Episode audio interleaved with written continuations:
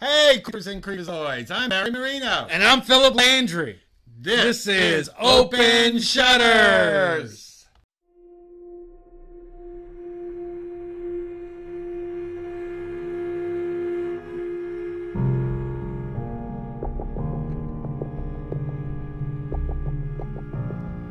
Scary ghost, creepy serial killers, all things that go bump in the night. Enjoy the view from the open shutters.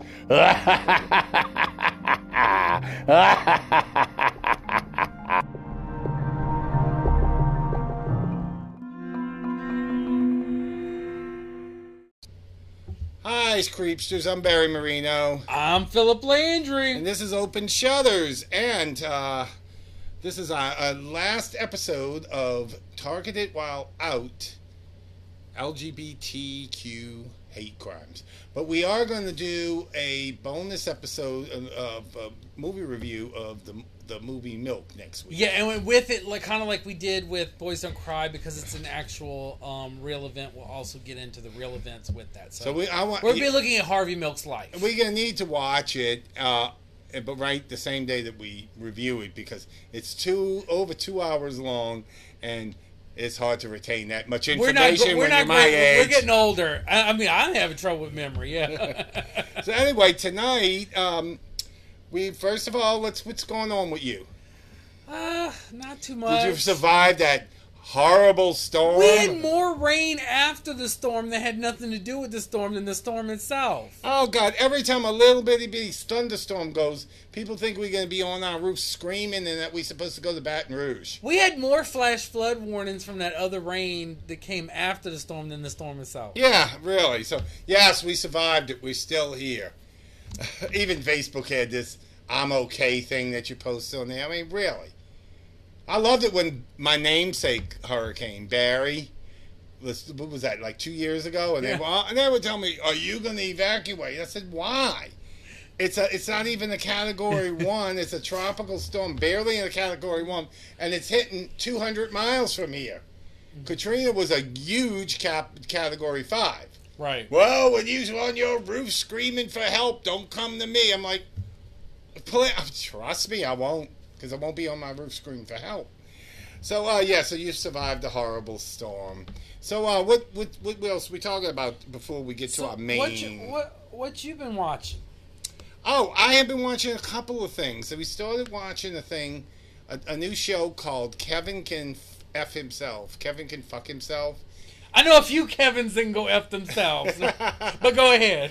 Well, this one is uh, sort of a take on the King of Queens and Kevin Can Wait, and you know, and all the sitcoms that have the you know the fat doofus husband and the pretty wife that's just harried and haggard, just just completely frazzled because she's driving them crazy, but they still love each other in the end and bum bum bum bum in the sitcom. Well, in this show, it's a little bit different. In this show, everything's all nice and everything in one room. But as soon as the wife, Allison, Kevin's wife, Allison, goes into the kitchen, everything gets dark and she has these dark thoughts. And she has this other life outside the sitcom. And I don't want to give too much away, so I'm not going to say much, but uh, um, some of the cast is pretty good. You have Annie Murphy. You remember her from Schitt's Creek? oh yes, love Annie Murphy. Uh, uh, uh, uh, she was Alexis in Schitt's Yes. Creek. Well, in this one, she's playing Allison, Kevin's wife. A totally different character. You have not seen her like this at all. She has a heavy Boston accent, and Wow. she's the housewife. You know, the, the the the pretty housewife that's too good for her husband. And then Eric Petersen just does a take on the Kevin Doug character. That's just it, it's just he's ten times more obnoxious than Kevin James or Ralph Kramden or any of them. But you ever wondered? Don't you think that Kevin and uh, Doug's wife wanted to kill him when she was away from him? You ever thought that maybe Alice Kramden was planning some kind of murder of Ralph? I think they all did wanted to do. Something. Don't something. you think Edith Bunker secretly wanted to poison Archie's beer? Probably. Yeah, I, I think so too. And um, all these wives, you know, they're too good for their husbands. Even Peg Bundy, I'm sure she wanted to, she wanted to poison Al. I mean, come on. When she was tossing the salad and smoking the cigarette, you know what was going Yeah, on. Yeah, Marcy finds the cigarette butt in her salad. You know the gears were turning. Whenever she was tossing salad, that's and you know Claire plans Bu- would be made. Huxtable. You know Claire Huxtable would probably have been glad when Cliff was charged with all those rapes and put in jail, saying, "Well, I'm away from this doofus." Mm-hmm. so anyway, that's a pretty good one. And also, um, I've been watching. Um, what's that other one I said? Um, Oh yeah, Manifest. We started watching Manifest, which is pretty good. That's the one where these people get on the plane and when they land, it's five years later, but they haven't aged anything. Have you seen that show? I've seen it been a while back. I, have never. I, I need to go back and give it another chance. Yeah, there's a big controversy about it right now because NBC canceled it, and Netflix was supposed to pick it up, and they backed out. So now they're trying to sell it to Hulu or, uh, or Paramount or, or, or maybe even Peacock, since it was originally with NBC. They try to sell it to another format. That's kind of weird though. Why they would sell it up? They just got it because I mean that's something weird going on. So either either somebody didn't want to pay whatever. Some Well, it deserves a, it deserves a fourth season because it's a good show. Yeah. Uh, and I also I've been watching uh, an older show called Cold Case. And one of the things about it that really it, it's sadder than any of the cop shows I know because it's always somebody who was seriously wrong. For example, there was once a, um, what it was a a gay bashing in 1964. And they, they, you know, they, they go through trying to find the case. The, the man's mother comes to the cold case unit. They go through and they, and when they finally catch the culprit, they show the guy, the victim, standing there watching the culprit be taken away in the, in the handcuffs and everything, and it's it's just heartbreaking because you're going like, okay, they're vindicated, Mm. and then I don't know, that just makes me sad. So I've been watching an, a very intriguing show. You know, I've been hooked on watching all. I love watching all these things from different parts of the world.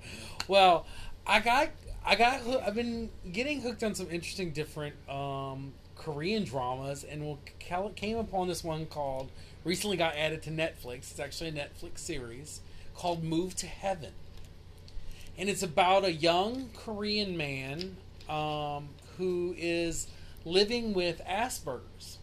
Oh yeah, you had told me And about that it one. shows how he navigates life, deals with social awkwardness, while helping run the family business that he, uh, working in the family business that he learned from his his father. Um, I'm trying not to give too much away, but um, the family business is actually trauma cleaning. So Ah. the scenes are everything from elderly people that had died in their homes and their bodies had been there for weeks to actual murder scenes. Wow. Like that. And what they do is they're unlike just people that go in and just oh clean the place and they're done. Part of what their service that makes it different is is they bring the, usually a yellow box with them and they figure out what are the things that were important to these people that connected to the this the deceased say hopes or dreams and they try to collect that in the box and with the clues that are in there sometimes they have to figure out who to give the message to or what the real message was That actually sounds pretty good. Oh my gosh, it is probably one of the best concepts of a show that I've seen in a very long time. It has a dubbed version. Uh, it's also subtitled, so I'm y'all really have no excuse. I know dubbing seems a little odd, but hey, if you're not Well- willing to read subtitles, it's easier for you because it's worth. The, the real meaning of the show is so beautiful that it's worth it. Well, you know, I don't have a problem with subtitles per se because I used I'm- hard of hearing, so I used uh, the closed captions on the on the TV.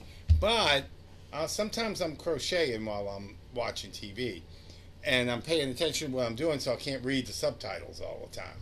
So it's better for me to hear something that I understand. Well, I encourage you, Bear. I encourage you. It's it's very endearing and it's a really intriguing concept. And I, there's a lot I have I'm trying to keep under wraps because I want you. I don't not want to spoil this. It is so good, and I hope they come back for subsequent seasons. Okay, so we got Kevin can go f himself, which is on AMC, and it can be, it's you can you can stream it on AMC Plus. Yes. On, yeah, yeah, Is it AMC Plus. yes. And you have uh, Cold Case can be sc- streamed on HBO Max. Okay. And Manifest can be streamed on Netflix. And Move to Heavens on Netflix. All right. So Excellent.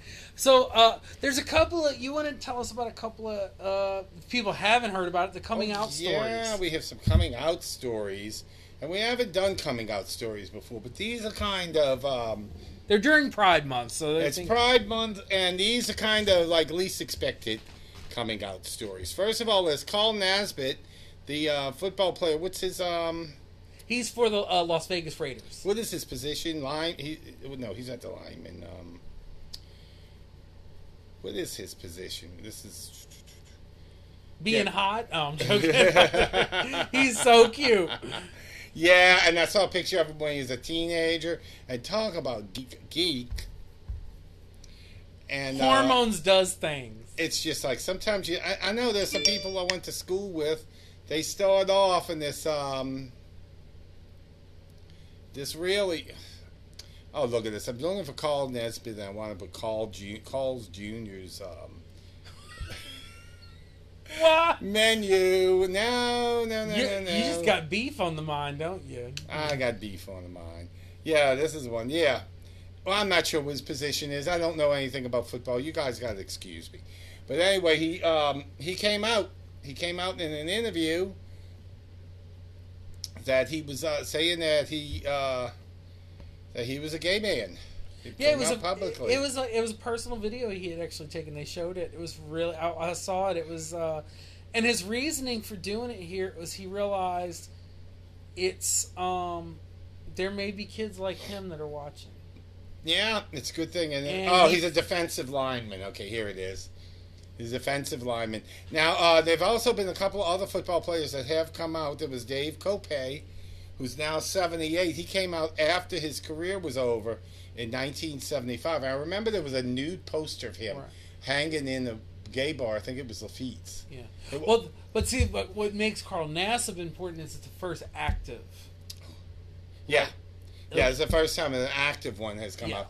And then there's another one that came out in high school named Jake Bain in 2017. Yeah, he came out before he got uh, yeah, before he, he got he in. got enlist drafted in. Yeah. And, uh, but yeah, Carl Nassib. Now, second one is an actor on The Young and the Restless who has been on there for a long time. And he formerly was on As the World Turns. And he's from New Orleans. He's an Orleans boy. His name is Christian LeBlanc. Okay. with- His name's Christian LeBlanc and he was in an interview with Maurice Bernard, who plays uh, Sonny on on uh, General Hospital. Interviewed him, and he was talking about homophobia, and he said, uh, "Our job is, is, is, as actors, our job is to be honest about mental health, about sexual preferences, and about things you don't hear in history books." And see, he so that after joking about his uh, first meeting, he said he was comparing ages. He said so. Uh, he, he was said to to um, Maurice, who's in his fifties. He said, "I'm 63, so you're a tiny tite to me." Now he discussed his brother who died of AIDS 25 years ago, and uh, and lamented the fact that in the regular rhythm of an uh, of an education, we're not exposed to so many things that are the main force driving people. So therefore, we're pretty much in a bubble with the people who are driven by the same things. And he said, if you're different, your feelings don't conform, then you think you're just the bizarre one. He says, it's not until after Stonewall that took, people took a gay man seriously. So then he followed that with, I still live with the legacy of a gay man. Mm. There, uh, I still don't hold my husband's hand, of tw- his husband of 28 years' hand in public. Can't do it. Because the generation he's from. He's Well, from, it's not just generation. Like I get it. Like for some of us that have grown up in the South, it's taken longer for us. Like I, I, I'm not saying I'm not affectionate at some level with my partner. We've been together 14 years, but there's areas, there's places where. Yeah, well, gonna- yeah, I'm not there's gonna- some places- especially with my my social anxiety problems. I'm actually. It's not that I'm not going to admit that I'm gay if somebody asks. No, it's not like that. But I'm afraid with like public displays of affection, things like that in certain settings. and and living in the South, it gets scary when you go out to certain rural areas and stuff. It- Well, you know, Lance is is the king of PD. Yeah. oh no, you have the opposite. PDA. you have the opposite situation. I got somebody who want who is inappropriately yeah, a little. grabby sometimes. We got in a big fight in a Mexican restaurant one time because he got too grabby. And, and there were little old ladies sitting at the table next to us. And he's telling me they can't see us. I said, We're in spitting distance of them. How can you say we can't see it? We, Also, he'll talk about things, and there's like children right on the table behind, and I'm like, Lance, there's kids, there's kids. yeah, but he'll say that to me. He'll, but he'll if, if he thinks I'm Yeah, he'll say things to you, and I'm like, and I'm like sitting at the table with y'all, and I'm seeing like the children. Like sometimes if I'm not behind. thinking that I'm talking, he'll go, kids over there. he does that. Yeah, but he's the one that misses, forgets that sometimes. But anyhow, but uh, but no, but I can definitely Christian LeBlanc can see where you know it's it's still for some people it's still in their framework of mind that that, that we can't get past. Where it's, and we hope that the younger generations can find a way to get past that, not have to have that stigma that sits with some of us that are say older or some of us that have grown up more rural southern But areas. what seems really odd is soap operas, a big, big chunk of the audience of daytime soaps are gay men. the drama. Yeah. And why do soap opera actors have to be afraid to come out? Because sometimes a segment of their audience sees them as, especially if the character's straight, sees them as. Well, yeah, because he plays Michael, uh, who's like married to Lauren, one of the main divas on there, and, And and some fans get disappointed. I mean, I, I think hopefully we're moving past that as generations move You know, forward. But yeah, it's I gotta there. admit, when they had uh, Willow on Buffy the Vampire Slayer become a lesbian, I, ha- I had a problem with it. Not because I have a problem with a lesbian, but I have a problem with the way it was executed. Oh, a lot of things were not. It was made to well look like a choice rather than you either are or you aren't. I mean, this girl was chasing after Xander and Xander and pining for him and couldn't wait to have a boyfriend. And then all Well, of a you got to look at the time frame of how they were handling it back then. And then she says something when the character Tara gets killed is that Tara looked at it a certain way, and that's when she. Uh, so that gave a, a it was like desperation, like she would just go with anybody who loved her. Yeah. And I was glad, but I was glad of one thing. I was one was glad that one, once they made her, they changed the character to being gay. She stayed that way. She didn't just go running back to men, you know. Which that would have been really terrible. Yeah, that would have been strange. That wouldn't have helped anything. No. So the other thing we want to talk about in the news, yes, everybody, if you haven't noticed what's on, if there are news specials with it now, everyone's covering it. It is the um the conservatorship trial for Britney Spears.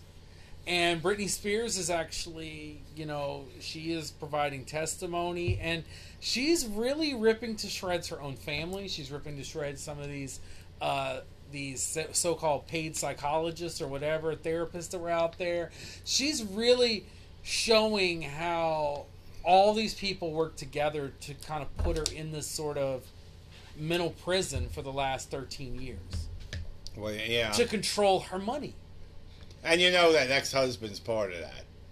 Probably at some level. Because where would he But the dad is, never the, been without regardless of the ex-husband though, the dad is just horrible. Oh, Jamie yeah. Spears, you know how we can say at the end we just say fall out the window. Jamie Spears can fall out that goddamn window for all he's done to Britney. Well, you know what? Britney's got a big, big, big, big ally. She's got Cher. Oh, and that's a good thing. Because Cher is right up there And Cher, her. Cher is I gotta admit, Cher is smart on politics, law, all that. Y'all do not sleep on Cher. Cher knows her shit. Well, I'm to tell you it. what it is. Cher's been through a lot. She was totally under Sonny Bono's control. And then supposedly David Geffen got out of her, but he was just as controlling as Sonny. Yeah. So she finally, she broke free and made something and did it herself. She and Tina Turner are like the poster children for that kind Yeah. of thing. And we also have to thank recently, looking at what Kesha went through and also what Taylor Swift has gone through, different situations, but still situations where women said, enough is enough about my autonomy, my work, my money, what I have is mine. I own it. You know, and that's where that's where Britney Spears is at. She's like, I own myself. Well, And she's saying no more. I and she need, she's right. I grew up in an Italian family, so I know what Cher went through. So Sonny Bono was, was a typical Italian man. Everything she she found out that the name of the company was Cher Enterprises, and her name was on the company, and she didn't own any of it. Yeah. And, and and you're wondering like, oh, why are we talking to these celebrities, things like this? Well, yeah, these are high profile. This is involving a lot of money. But this happens at smaller scales to people. Oh yeah, People end up in these weird little conservatorships Oh, or these- guardianships or things, And and, they get trapped in. And we talked about this. Remember when we were talking about that show a while back? Uh, got my brain. The I care a lot. I care a lot. Yeah. So I mean, this can happen. If, if you're sitting out there thinking, "Oh, this can happen to me," it's not, yes, it can happen to you. especially when you get older. And as you older. But just to say, if you had a mental crisis, this could happen to you.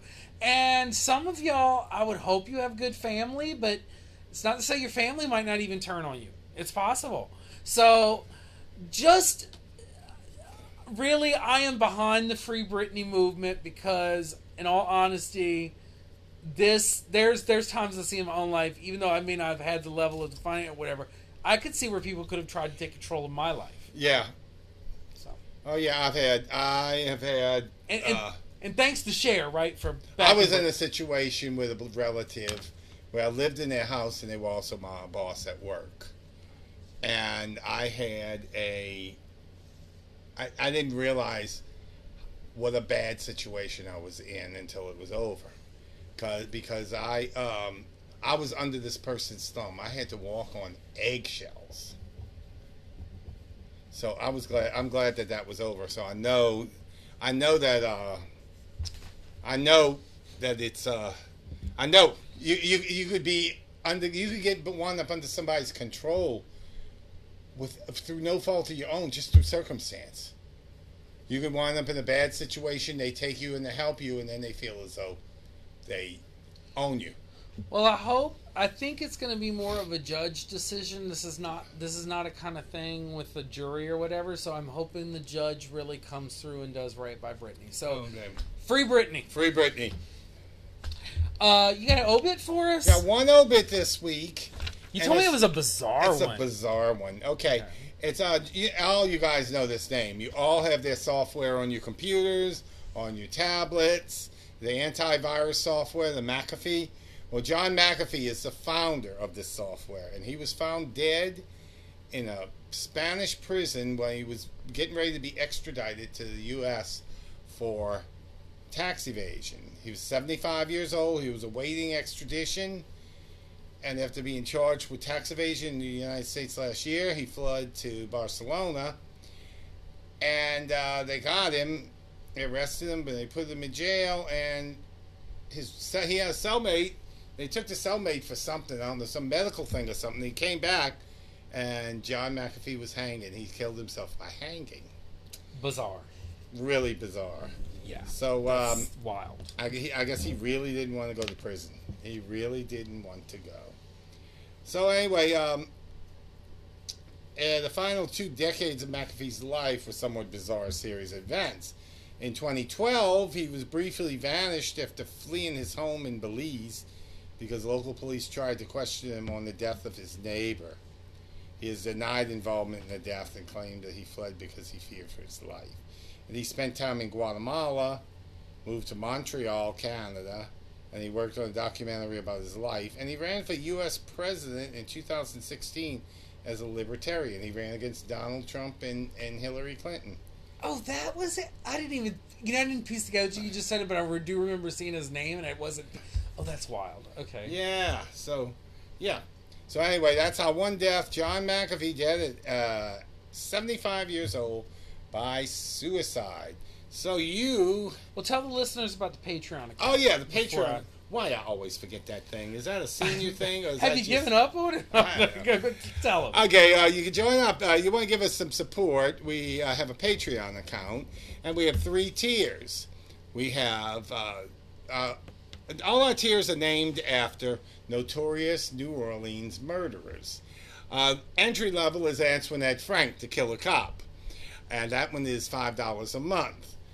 And uh, middle tier, mid tier is the Axeman.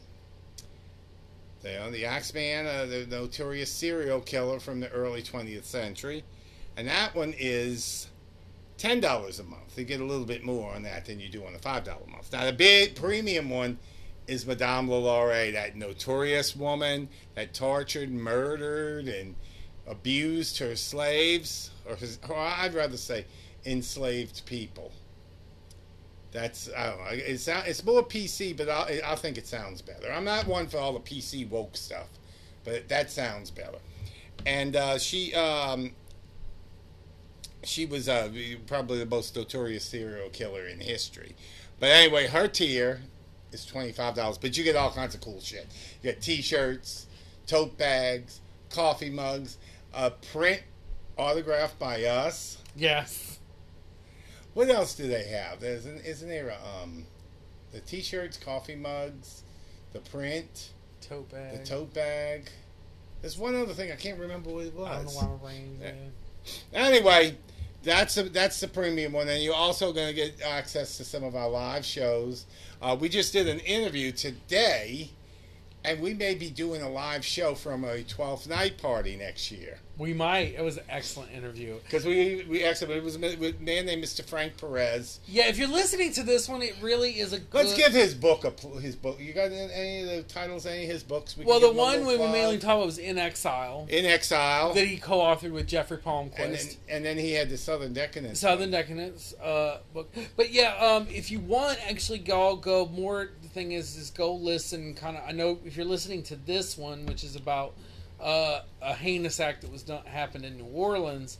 You definitely, it's good to go listen to the Frank Perez interview because there we really examine the bar culture of New Orleans and the gay culture of New Orleans. plus much more. And it will make you, by listening to all the wonderful stories and all the Denver history there, it'll make you come back. And if you listen to this again, or make you think about listening to this one as you're listening to this one, how sad this truly is. though. Yes. Yeah. So anyway, um, and he's also he's running for district um, uh, New Orleans City Council District C. And uh, if you want to donate something, what is it? What's it, the website? Fra- www.frankperezcitycouncil.com, I believe it. It's on. He, uh, he has it. He say, stated it on he the interview. He states it on the interview, and you um and FrenchQuarterFrank.com is his uh, his website. yeah, and it has Right. about all of his personal. things. So we got uh we, we got all that out the way. Now we want to get to our horror. oh, you know what time it is? It's horoscope. It's time. weekly. Hor- okay, It's no, that, that's no horoscope mute. No, no, no. Stop. I'm not allowing you to put a jingle on my weekly horoscope. Uh, Oh, it's a, that's a take on its Howdy Doody time. I, I know it's not that time. It's what weekly. time is it, kid? It's weekly horoscope time. It's horoscope. Horoscope time. it's horoscope. We're talking about the children. Guess what? Yeah, We're sending all you little bitches to summer camp, honey. and you won't let them sing. Well, they can sing while they're at summer camp because I Okay. won't. Be, yeah, I won't be there. They can't fine. sing its horoscope time. Or will I be there? We'll find out. We'll see. Anyhow, bitches, get on the bus because we're sending y'all out to summer camp. Let's start with Aries. Now, here's what we're going to do we're going to tell you which activity at summer camp you're going to die or be killed from. Oh, So, Aries gonna die and get killed, in Or get killed from, yeah. Aries, it's going to be for swimming in the lake. Oh, that'll do it. What you got to say about Well, that? is, is Jason gonna pop up and grab him like he did? They the could have that, the, the creature from the Black Lagoon. Big old octopus tentacle come out. octopus tentacles, just being simple and dumb and drunk and just just drowning and shit. yeah, Jason's gonna get him. That'll do it. You know, some Aries get drunk enough. That's probably they just kill them. Well, sleepaway camp when they found out the girl was a boy at the end. Did you ever see that movie? I think it's been a while. Well, it was this movie. This poor girl, she was being bullied throughout all of it. These murders what happened, and she everybody thinks she's in trouble. And then at the end, you found out she's the killer, and she's standing there naked with a penis. All right, hey. All right. Next, we got Taurus. Taurus. what are you? Where? When are y'all gonna die? While roasting marshmallows. Oh, what's gonna happen? The big old flame gonna come out on them? Well, at least they got to enjoy some s'mores. Somebody gonna, is somebody gonna come up and squirt some gasoline on the fire? oh, what about the wildfire? What's that thing from? It's coming at them. Oh, The no. comes. That's one of my other signs gonna deal with that Oh, bullshit. okay. Say that's that. No, they're gonna be all right. Taurus, Yeah. Taurus is just whatever. Spray some lighter fluid on there. Something, something like that might have more lighter fluid. Yeah, but there's another When sign. marshmallows get toasted, another sign later on gets hit by a possible the wildfire. marshmallows will definitely get toasted. Gemini. That's Roz, huh? Well, the way you die is by hanging around the tetherball pole, especially when the thunderstorm comes through. Well, if that's how Roz there, it's a large target. Crash of lightning. He's a big target, so you know. The thunder rolls. a big old ball hitting him in the balls. Don't they say it smells like uh, barbecue? No. well, and uh, with, with his barbecue, searing flesh. Yeah, really. You think They about do it. say that actual pork barbecuing does smell like human flesh as well. Because they say pigs and humans have very close flesh. Well, they use that in CSI all the time to, to check the. Um... So it means we taste like pork. Apparently. We don't taste like chicken. Like, what, you gonna get you some rack of ribs? I ain't gonna get no rack. Leave them rack of ribs Okay, we, alone. we really have gone to now another level. gonna think twice. I think it's gonna be brisket all the way when I go to Dickey's barbecue. Are you gonna make sure they're grass fed uh, rack Ah, ribs no, or not? no, no. Hey, do you want the vegan or do you want the? No, I don't eat anything vegan. You, you know, you're not eating the I vegan. I won't rib. eat a- an Impossible Whopper because there's kale in it. No, I was talking about the person who was a vegan eating their ribs. No, I'm joking. Ah. Being grass. Ah. oh, the vegans are gonna come after me now. Oh my god! Like, why are you telling people to cannibalize us? yeah. Oh well, come on, it's fucking horoscopes, bitch. If you can't handle it, this ain't the podcast. Nah. but if you're still with us, let's continue along. Cancer. Oh, that's me. you, you know where you know why you're gonna die, where you're gonna die, while kissing on a canoe. Oh, something romantic and and be a full moon and everything. Yeah, but I have questions. Is it the person you kissed? Did they not want to kiss? Like, what's the deal? Why? I don't know. I've kissed some frogs before, so And they and they turned into they they turned into ratchet hoes, not yeah, they princes. turn into ratchet hoes. Uh, Not no princes. princes. Um, alcoholics, A few of them turned. druggies, male strippers with giant egos. oh God, All things that go Ugh. bump in the night. they bump and bump in the night. Yeah. Okay. Wow. Yeah. Yeah. Yeah. Uh, How you think I have open shutters? You know, mean, Are you always looking behind you? always, Oh yeah. always.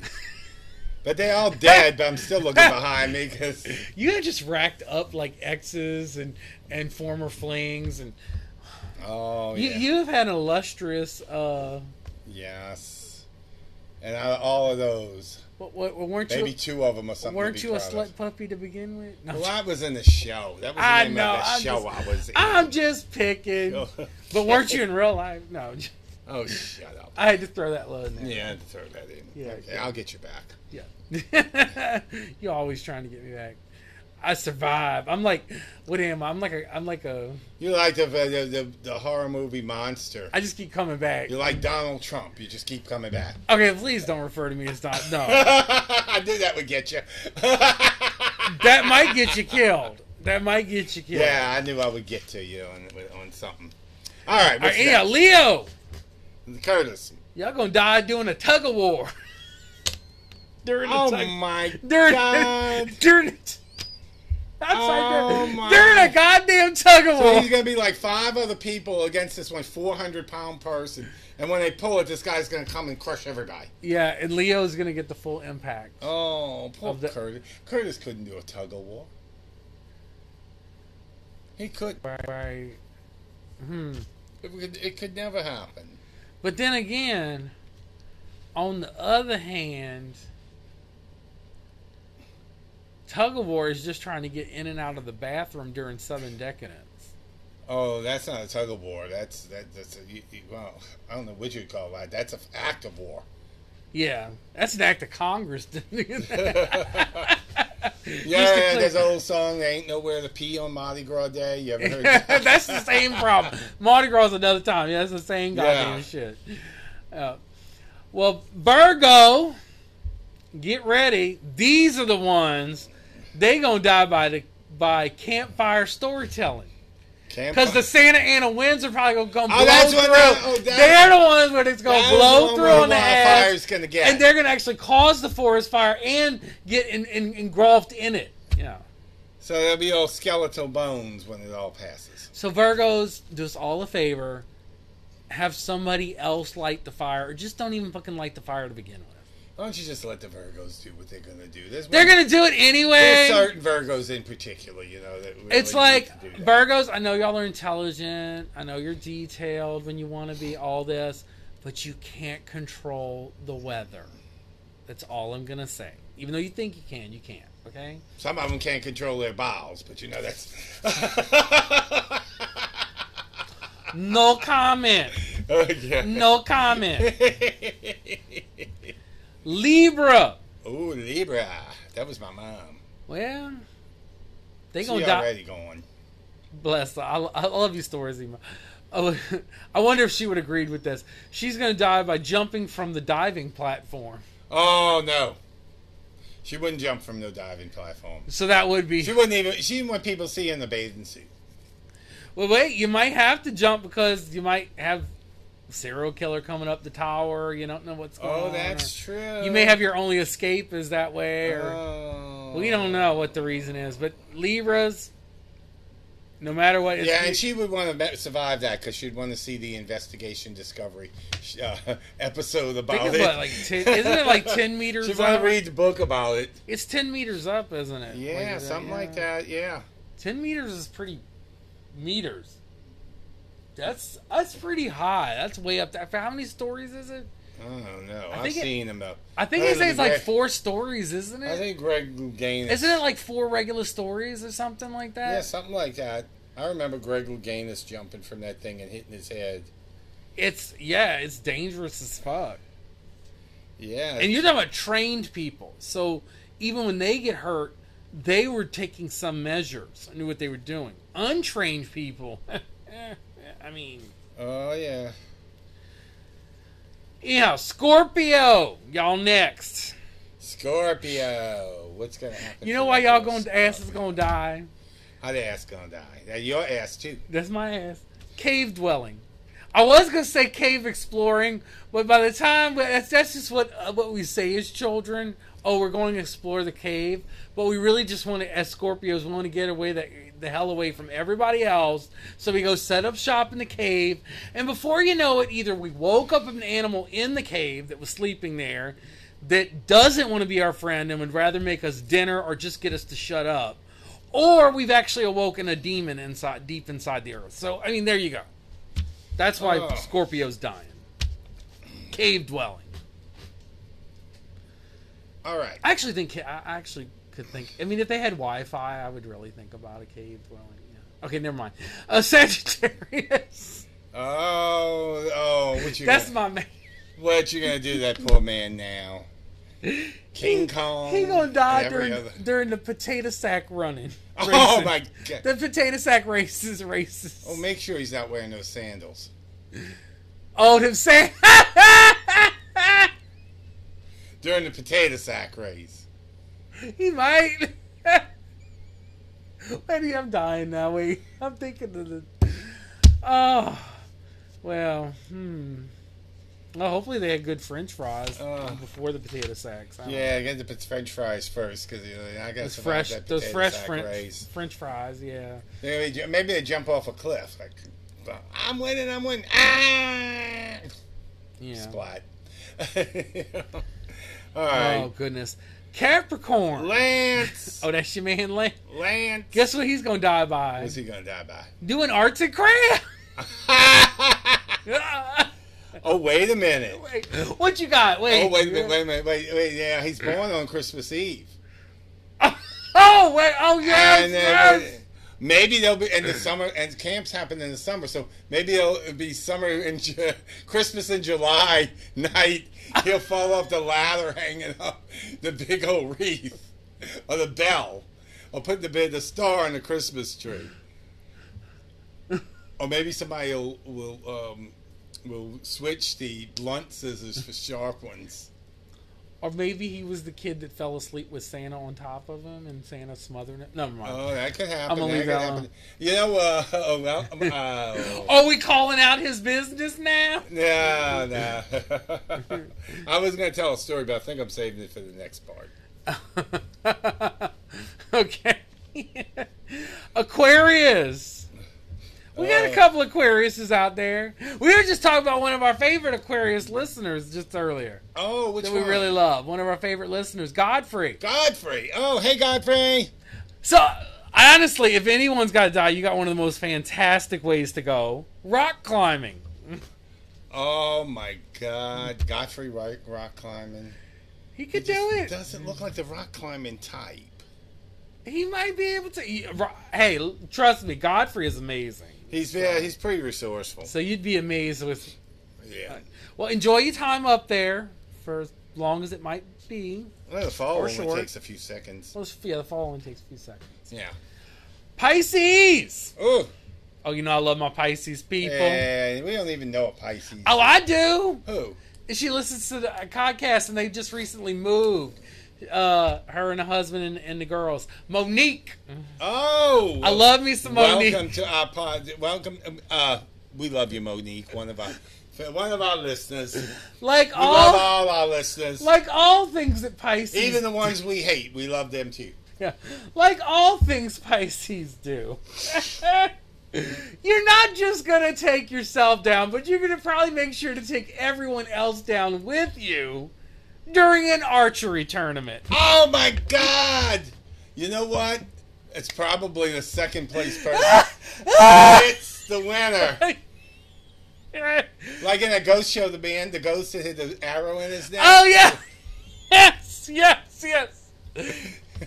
oh, Oh, God, he probably was a Pisces. I had to think about it. Maybe not. I don't know. But he seemed like he could have been, possibly. But anyhow, Oh, my. that is for y'all, Pisces. Have fun with the uh, arrow, bows and arrows. Alrighty, so we're gonna uh, uh, we're gonna take a break for our Barry Marino Craft Creations commercial that we do every week, and then we're gonna come back with our uh, our story.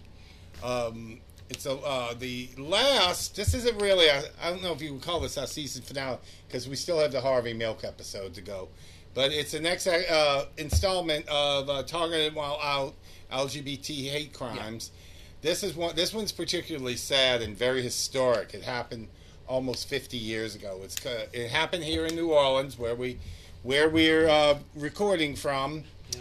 It's uh, the upstairs lounge arson attack, the upstairs lounge fire. Uh, we'll be talking about that in pretty much depth uh, when we come back from commercial. So we'll see you in a little. Hey, Philip, what's up? Oh, I'm here. I'm alive. I'm kicking. How'd your week go?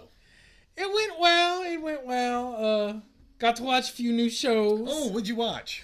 Oh, um, first off, got to mention the new docu series on Netflix, Surviving Death. Yeah, I started that one. It looks really All good. kinds of interesting topics, mediums, near death experiences. Even had a thing about reincarnation, which is important to the episode tonight. You know, you want to watch it uh, after we finish recording the episode, Sure. and then and then next week we could talk a little bit more about it. Definitely, because I know you didn't actually finish it. yet. No, I did. I Actually, I don't even know if you saw the episode. I'm talking about the reincarnation episode. No, I haven't yet, but I'm I'm looking forward to it. And what else were you have you been watching? Oh, well, the third season of American Gods is back. Oh, I saw the first two. I got And all I want to say, no spoilers, but all I want to say is the fabulous actress Dominique Jackson joins the cast. the transgender girl from Pose. The one that played Elektra, yes. In Oh, Pose. she's wonderful. yeah. So no spoilers. Go watch it. You will enjoy. You know what. I'm waiting for? I'm waiting for a few episodes to be posted. So, because I'm more of a binger, I like to watch one after another. I don't like waiting a week to see the next one. I don't know. I couldn't wait. I got that American Gods is like a crack hit for me. back in 1980, and yes, I am old enough to remember who shot JR on Dallas. We had to wait like six, seven months before the new ones came in, and still, it took them three episodes to name the culprit. They're driving the whole the whole troop was driving nuts. So what have you been watching? Well. I, we we've been watching this this NBC show called Good Girls, and it's about these women, regular everyday women. One's a housewife, one's a single mom, and the other one's a, um, a woman that's married, but she has you know she works. She's like a working mom, and they have all these financial problems, and they decide to rob the grocery store where the single mother works. oh my god. And it leads to all kinds of craziness. Now, the star of it is Christina Hendricks. You know who she is from Mad Men? Oh, loved her in She's Mad the, Men. the big boobed head uh, secretary with the red hair. Yes. with the red hair. Yes. yeah, and she it's it's really it's really kind of cool to see her now as like a mom, you know, instead of, instead of the secretary. But you know what? She's still got the big boobs. You can't hide that. I mean, come on. You got you work with what you got. Okay. She's still got, the, but they don't make. It's not such a big old uh, deal made over them because you know she's a mom now. You know. And uh, I've also I started watching that one, and I've started watching another documentary called The Ripper, and it's about this serial killer that mimicked Jack the Ripper, and this is in the, it's set in the 1970s. I need to watch that one. I haven't watched that one. I had a friend that said she watched that Ripper show. and Uh-huh. That's what I want to watch. And she said she's never been paranoid about things, but after that, she had to go check her lock like three or four different times. Well, you know, our girls from Don't Look Under the Bed watched it too. What did they say about it? Betha said it was wonderful, but they, they didn't give any spoilers or anything. So okay, well, we didn't I'm gonna that. definitely have to go watch. It. Yeah, this. we gotta watch that one, and I definitely want to watch the one about the lives, about the you know the surviving death. Uh, we also have, guess what? We got two more reviews on Apple, and I think they get, and they're pretty cool. Let's two problems, but we still have a 5.0 rating. Now the first one, this is from. There's a bunch of letters, a lot of consonants. This person's name, K S T R E R I L B F R. Just call it Joof to go to the last the word. Joof. J- Joof. Joof. Joof. Okay, so Joof says, so good. Philip and Barry are hilarious, and the show is so good. Become a fan now so you can say you were a fan from the beginning when they blow up. This guy thinks we're going to blow up. Well, thank you so much. so cool. Thank you, Juve. You know, you, you know, you can email us at openshutters at yahoo.com if you have any ideas or anything, or, and, you know, want to make some suggestions or anything. That goes to all y'all, all our listeners out there. Now, the second one says, uh, this is from David M. Wine. And he says, right about spooky. Barry is a terrific host and does an awesome job of taking all things scary, ranging from spirits to murderers. Death worth the listener. That's if you're not too afraid of ghosts, that is. I ain't afraid no Thanks. David. Thanks. And uh, where uh, where else are we right now? Did we we did our shout out yet? Or we? You need to do your shout outs, yeah. All right, I I got two. Two. Uh, I want to try to do two every episode, and uh, one of them is um. Where did I have that at? And one. Okay, we have two. Uh, two episodes. I was there already. Look at that mess, and uh. The first one I want to talk about it's about anime. You know anything about anime? I know, I know some. I'm not, I'm not any expert or anything, but yeah, I do know what, I do know what anime. is. Yeah, yeah. It's uh, it's called the Shonen Flops. The Shonen Shonen is that how you pronounce it? Is it Shonen? And um, what it is is that it's a it's anime. They, these are like the comic book, graphic novel type. Oh, uh, manga. Yeah, manga. So it has these mangas that didn't make it. Shonen is like the top of the line producer of the of the anime, and these are the ones that didn't make it. That's why it's called flop. And what they do is they talk about what it uh, it it you know they talk about what went wrong. Uh, why uh, why these things didn't make it and how good they are and, and everything like that. And I've listened to him and it's really he got me more interested interested in. There he is. See uh, that's it right there. The names are David. Oh, that was David. That's the one who gave us the, the review. Yes. It's David. David and and um oh, get the other guy's name's Jordan, I believe. If I'm wrong, David, let me know. But anyway, they really are. They're really cool, and they really got me interested more in anime and and the and these graphic novels and mangas. Mangas? How do you say Manga. that? I'm an old man. I don't know how to pronounce this crap. We're gonna help you. Manga. Manga, manga. All right, and the other one is called Movie Muggin. and Movie Muggin is hosted by a father and son team, Vince and Jack. Vince is the dad, Jack is the son. They already sound cool. They're Vince and Jack. That just sounds cool. Yeah, and you know, it's just something real. I just think it's really something cool when generations intertwine and like the same things. I don't like a generation gap. I like. I think generations should be Together, yeah. Yeah, the- and I think the older Bridge the ones gap, yeah. need to kind of swing with the times to understand the younger ones more. I don't think you know because the world's changed, so we should too. Well, yeah, you're a baby boomer and I'm a millennial, and we get along great. You uh, and and we you know we know some generation. Yeah, and, and uh, Roz is a millennial also. I think she's on the later end of the millennial. I'm the early part. And Curtis, our mutual friend, is also a baby boomer, but he's a later baby boomer than me. But anyway, okay, so so um, Vince and Jack, they review movies, and I love the format they did. I listened to their bo- their uh, Boogie Nights episode, okay, that already has me interested to go listen to this. and I listened to the Boogie Nights episode. They they speak at first, and they have a really good banter. And Jack plays a kind of okay young guy that doesn't, you know, blah blah blah. And Vince is a more sophisticated because he's dad, of course, right? So what they did is they talk a little about, bit about the movie and do the banter like we do in our first half, and then they stop the podcast, they pause it, go watch the movie, and then come back and review the movie while it's still fresh in their minds that's an innovative And way to do it. Yeah, they like give that. it they give it a little rating. And when i listened to their their boogie nights episode i had to get on hulu and watch boogie nights. I had seen it several times but i had to see it again. And it, by the way movie i recommend a lot. Got a lot of really cool actors in it like julianne moore. It's one of burt reynolds last films. Yeah. there's julianne moore uh, mark Wahlberg, um, william uh, uh, william h. Macy you know frank gallagher from shameless and he's uh, and uh, who else is in it too? There's some great music in that movie. yeah, too. yeah, yeah, all that '70s Take you stuff. back, yes. And there's um, and and I already mentioned Julianne Moore. Uh, what's the one I'm trying to think of right now? Mark. Oh, yeah, John C. Reilly. As one of his younger appearances, and uh, Oh wow. yeah, and Don Cheadle, you know him? Uh, Yes. his first thing was that Golden Girls spinoff, Golden Palace. That was the first thing he'd ever done. Yeah. So he goes, you know, from Blanche and, and Rose and Sophia. That's the one with after Dorothy had left, to you know like Linda Lovelace. you know? so anyway, yeah, recommend movie muggings and the Shonen Flop right off the bat. Great podcast. All righty, is it time for? You did. You have a couple. We got a couple of obits. We sure do. Let's see. Okay. Oh, these are just. Uh, we didn't have anybody read. Well, that's good. Well, that's that's great to know because I mean there are a lot of people dying every day. Yeah, I you know. Everybody dies every day. Well, first one we'll talk about is Gerry Marsden. He was from the group Gerry and the Pacemakers, which was one of the British invasion groups.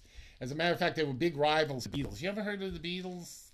You know I've heard of the Beatles. I don't know who are they. Really? I'm being a smart. I know. I know. Uh, he died. Uh, he he had uh, hits like "Ferry Cross the, the Mersey" and "Don't Let the Sun Catch You Cry," and and did a version of "You'll Never Walk Alone." You know from um, Carousel, the Rodgers and Hammerstein. Yeah, he did a pop version of that. Uh, he died. Uh, he was seventy eight. Died of a heart infection. So rest in peace, Gerry. I hope the pacemakers are up there. I wonder if he had a pacemaker. He died of a Oh my infection. gosh! No. All right, I had to go there. I had to go there. No. No. I had to go there. I'm sorry. You did. So our second one is a soap actor named John Reilly. He was on General Hospital. He played Jekyll in General Hospital, and uh, he was. Um, he, that was the one he was on the longest. He was on other shows like As the World Turns and Loving and a few others, but he died. No cause of death, but he was 86. So I'm saying it's old age, you know. What else we got on the agenda here? Did I miss anything? No, it's time for you know what time it It's is. a horoscope. The weekly horoscopes. Oh, Go we got, ahead, Philip. we got them for you. yeah, we got some good ones this week. We're still rolling bodies over here. Oh yes. Aries, waiting patiently to seize more opportune moments. You can always make more sacrifices to the powers that be, Oh. whether that's the gods or the Illuminati. Oh, Got he really? Yep, pile the wood high for a midwinter's bonfire and tie down the people you have anointed with oil. Before the week is out, you will watch it light up and enjoy every minute until they are just ashes with a few glowing embers. So they just oil and fire is just going to burn them all up. Burn folks in a bonfire. yeah, it's oh just my god. roasting and toasting. oh, good lord. okay. All right. I'm about to faint already. Your first one. Taurus. Ah, that bull. That's those bull people. Yeah. And they, oh, they're acting kind of bullish this week. All you asked of your friends was one simple request to stay near and also be dear. Those few who listened were spared, but the others were not. Oh, I'm sure. They sit now six feet under in a pine box. not in New Orleans. They're not six feet under. We've No, they'll probably be washed out somewhere. Yeah. You've given them a breathing tube to blow out their screams. They should have considered your feelings instead of their selfish dreams. Oh my God! You you know you are probably like Ted Bundy and John Wayne Gacy's hero with these. Probably so. The dirt has now buried what life they have left Ugh. and memories of whimpers for those who will be bereft. And you got poetic on top. on that it. one, yeah, I think I got a poetry all through here today. I was I was in a mood this week. Yeah, yeah, rhyming. We write little songs for Halloween. Maybe so. Demented little songs. Oh, that was pretty. That was that was big on the demented scale. Talking about demented, Gemini. Is that? That's, That's our, our That's huh? our Roz. Tired of all the bullshit and drama. Time to clean up and clean out every area of your life. Not leaving this task to the garbage pickup, you have decided instead to chain every person that is a nuisance to a tree outside. I am afraid of our Roz chaining people. He finds a So- nuisance anything because I think there are a few people in this room that would be chained to something. Oh yeah, he's nodding now. Yeah. The wind is howling with such a fierce cold, it will gnaw and bite at their souls. The oh. flesh that is there the next morning will serve any scavengers that might be out there and roaming. You see that? Our Roz knows what to do with them, them remains, and you just feed them to the scavengers. He's not gonna. That's the only thing. He's only cleaning it out of where it needs to get. He ah. doesn't worry about what actually ha- ends with the remains. You know Unless they're outside, that's no This longer. This boy has the patience of a saint. He puts up with a lot from us. But what would we do without him?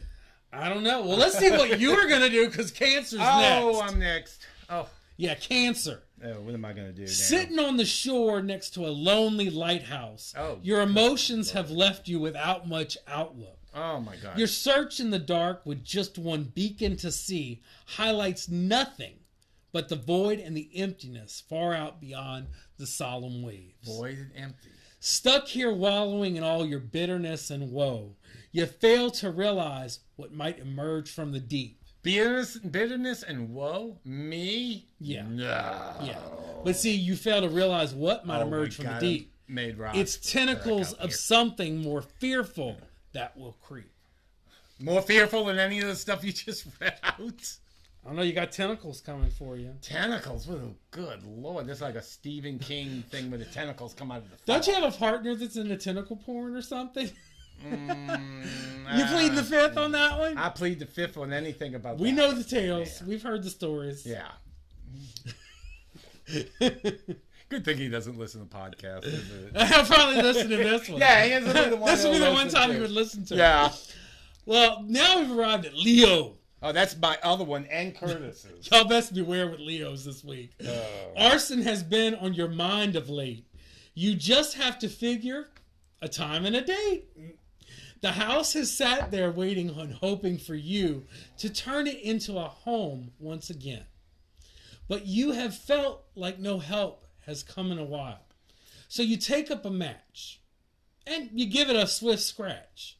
You flick that stick to ignite those flames high, and hoping the fire takes out each one in every locked bedroom, you drive off as the gas pipes go. Now you know, yeah, I'm having. You, Kaboom. you just gave me a very, very disturbing image of Curtis driving away from the house in his little Mitsubishi Mirage as it goes boom. and like, finally, ha ha ha, got rid of Well, he them. knows. He knows he's my best. He knows I'll give him a place to live after he's killed all y'all. It's. Actually, yeah, since I'm that's part my sign too, I'd probably be with him. Yeah, Well, You know, you know, you know they're going to use this against you later on in a uh, courtroom. Oh yes, yes, yes. Maybe we'll get a joining cell. Curtis, what you want to watch? Silence. God damn it, tell me. You know. Well, Virgo, My niece. feeling a little extra picky and not ready to snap every bone. You've decided to resort to some torture on others, keeping it right at the surface. Oh. You got sandpaper for scraping, tweezers for pinching, and little oh. needles for poking. Oh. As the small little wounds grow into many all over their skin, the blood will be smeared by a tiny paintbrush. Happy trees everywhere on their epidermis, because plenty of time to cause pain without all the rush. Was Madame Lalaurie a a Virgo? Because it sounds like her, her uh, mo. Oh, was she much of an artist though? No, no. Well, she considered uh, torture an art form. Yeah, maybe so. We have an episode about my our first full episode is about Madame Lalaurie. In case any of you new listeners out there haven't heard it, it's wonderful. Had to give us another plug. All them plugs, huh? Yeah, all them plug, plug it in, plug it in. You know, Don't plug everything in though. no. and don't stand, don't stand in a puddle of water and plug in your coffee maker. That never works. Now you're just giving me more ideas for later horoscopes. I feel, I feel like I'm giving all these ideas for people to do things, and this is going to come back on me at some point. Yeah, you're gonna get sued, and they're gonna, have Who all these cares? I'm a- moms against creepy podcasts. Oh yeah, let let let, let them bring it. They'll see what happens. Libra, That's looking for a change of scenery.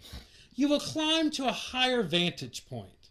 It might be a mountain or a skyscraper you choose. No matter the choice, the air will be crisp. Cloud nine, it will seem as a picture of floating and being free, but soon that image will all be crushed. Oh. quick or a push, and the tumble or fall will ensue. To drop from such a height, down below your body will look such a fright. Oh my god! Yeah, if you when you fall from that kind of distance, what else are you gonna look like but a fright? Well, Kay apparently had some enemies. Um, somebody had some enemies. Man, Libra, Libras usually say something against somebody else. That's usually what gets them killed. yeah, Scorpio. that's you, huh? Oh yeah, oh yeah. Waterboarding your minions and hosing them down, you are trying to make them more complicit and meek. Most will comply with your methods so mad, but there are few that will still put up a fight. The ice baths are where you will force the loud ones. If they calm down, then some comfort they may find. Otherwise, they will die with their last peep as you put them to death to embrace a cold sleep. Oh, so you're gonna put people in ice to kill them? Eh, like a slow death. Do you have anybody you want to put in that ice? Anybody you know? we don't mention. Mm. I have it. names. We're not gonna mention it. You know. On I mean, the- I've got to, I've got to keep that I keep on wanting to say on the air. Oh, you know, I'm not going to give those names on air. I guess we all on the air because the internet is kind of like you know. True. Well, we on the wire. You're you're more willing to blab your names than I am. huh? Well, I haven't blabbed any names. At least none of the. Okay, all I will say is none of the people in this house are on that list. So that leaves how many other people that could be on the list? Oh, I, I can think of one offhand. I don't. I'm not mentioning name, but it's a former roommate of yours that really needs it. well, I think somebody else will take care of that. And one of our one one of your ex roommates is our listener, and we just want him to know it's not you, honey. Oh, it's not you. No, No, it's no, not you. Definitely not. Sagittarius. Okay, this this is once again my man with his crazy ass. And uh, the late Marcy Marcel, the Sagittarius, Oh yeah, love, loved her. Now she would have done this fast. and my first husband too. Yes. So Sagittarius, you wonder what this tingle and urge in your heart might be. It is probably a desire to go on another shooting spree. Ooh, No one is safe if you have become this crazy. The question is what weapon to use. Many of you might grab a rifle, but more credit is due to the creative among you. The winner of all of your lot is the one who fires arrows blazing so hot.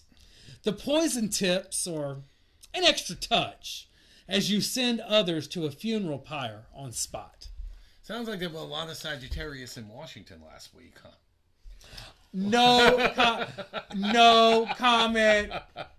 That's all I'm saying.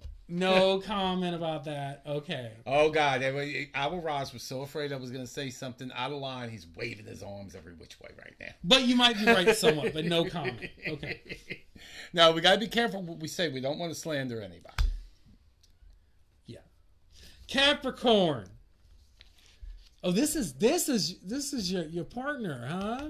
Oh, what's he? This doing? is your What- sleeping buddy, huh? What is he up to? Yeah. Capricorn. Your affections for others has made you prepare meals and experiences to make them happy and fat. Oh, yeah, he likes him fat. After a while, they will just sit in the place you have set without a care in the world or an idea to be thought. I'm getting another reaction from our The chair you have there where they sat will only be that. As they enjoy every morsel and bite, your hunger will grow, and soon your stomach will see what a tasty meal they may be. So in other words, he's fattening people up to just to eat them. Yep. Knowing they have become a part of you, the satisfaction inside fills you with glee. Mm-mm-mm. I know, huh? Mm-mm-mm. That one's scary. Aquarius. I love my Aquariuses. I actually had a hard time writing for y'all. Y'all actually are very different than the rest of the uh, zodiac this week. Y'all have a really good week coming I up. know any Aquarius? Y'all have a really great week coming up. Aquarius, everything is coming together for you to throw the most captivating party, even with restrictions. It's bizarre enough to be avant garde, complete with all the latest alien technology. That sounds like a cool party. You encourage your guests to drink the night away, Oh wow, knowing good. there is more than alcohol in that punch. Uh, As the event rages on, they fall one by one to the floor. oh god. They wake up the next morning in a mobile morgue trailer. Where are you taking them? Oh god, that happened to me already. Waking up in a mobile trailer. In a mobile morgue trailer? I woke up in a trailer one time. Just a trailer, not a morgue trailer. No, this, all right. This is this is 1980. You got to remember the times. And somebody gave me these pills. I guess you call them. Oh my god, so this is a little too real, isn't no. eh, eh, What they call? What do they call Quaaludes? Yeah. And I took one. And I said, "Oh, this feels good. I'm gonna take another one." So I took another one. And then the Oh, next thing, I, I was at the Copa in Fort Lauderdale. And the next thing I remember from there was waking up in this trailer, and next to me was a person that was not, let's say, not very attractive. And I went, "Oh my god!" And I get out of the bed. Of course, I take it. And I kind of, there was a window I peeped out of, and I saw my car there. I said, "Oh, good, my car's here. At least I can get out of here." Found my keys and everything. And I'm trying to sneak out, and the guy wakes up. He goes, "Oh, were we supposed to spend the whole day together now?" I said, "Oh, I can't. I'm going in the to- trailer? Yeah, the guy- Together in the trailer. and I don't know what we were supposed to spend the whole day doing, but I, I vamoosed out of there, and I stopped at a, um at the gas station because I didn't know where I was. I said, "Could you direct me to the Holiday Inn? I believe it was a Holiday Inn in Fort Lauderdale." He goes, "Oh, you got a long drive because you're in West Palm Beach." Somehow or another, across the state of Florida, on Quaaludes, in my 1976 Chevy Nova. oh Mm, my goodness. Yes, yes. Okay. I never touched those damn things again. That was the end of that one. Goodness. Well, finally, we get to our last, one of my favorite signs is always Pisces. oh yeah, you and that Pisces. I love my Pisces. I just I can't tell y'all enough how much I even even my little baby is Pisces. My little cat. In one of our episodes, you got cut off in the middle of the Pisces. I know. I felt for my Pisces people, and it, Uh, well, well, you re- we redid it. well, yeah, my, my little cat is Pisces as well. He he was born Aw. as Pisces, so He's a cutie too. yeah. But he is demented as hell. I love more, him, more demanded than Ambrose, our cat. Yeah. Yeah, he's he's Pisces demented. so lately you have taken up a hobby of playing counselor to some unsuspecting individuals. Your act is rather convincing and your procedures well versed. You even set up a sensory deprivation chamber to oh. assist in the therapy regimens of your so called patients. Oh. It all appears to be benign and a great help to those in need. But what they don't see is that it is really an ultimate deed of evil you do because you trap them inside with a demon or two.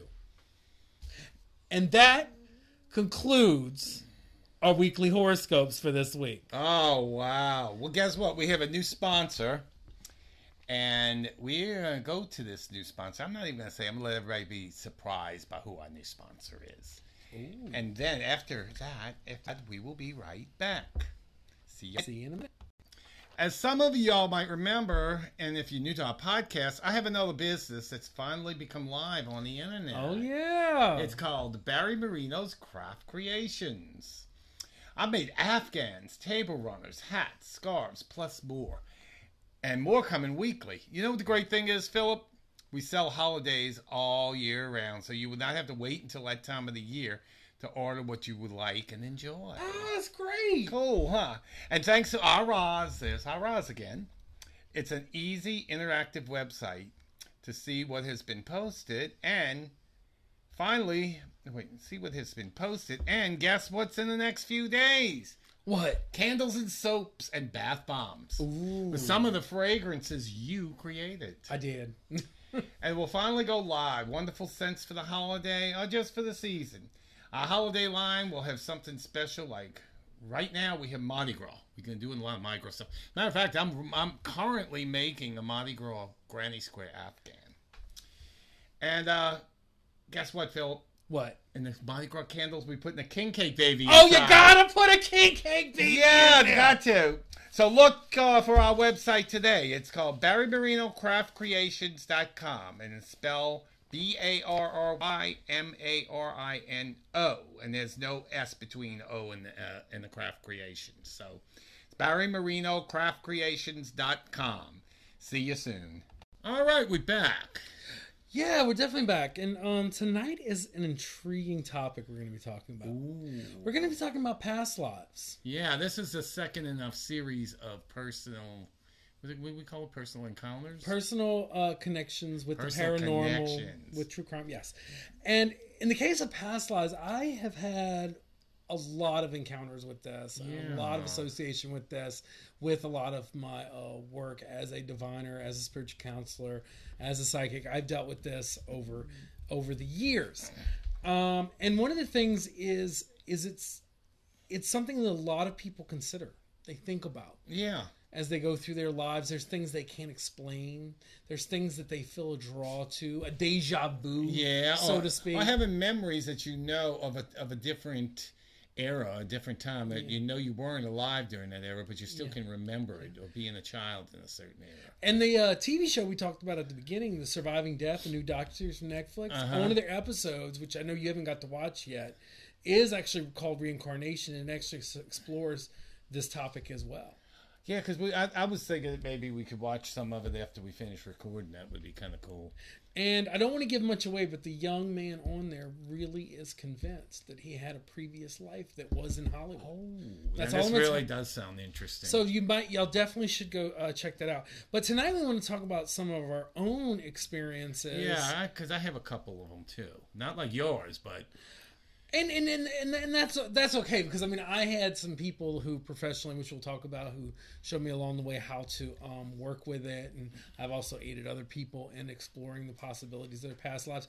Um, but were there ever times in your life there were things that you, without a doubt, felt like just drawn to? Yes, yes.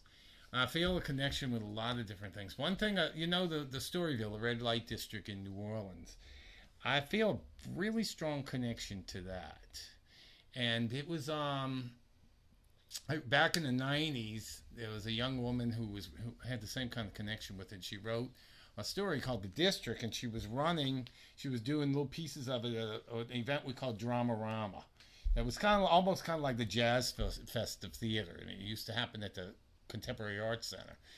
And she had it called the District, and I started doing research on it. And I started feeling all this these familiar things, even down to some of the music.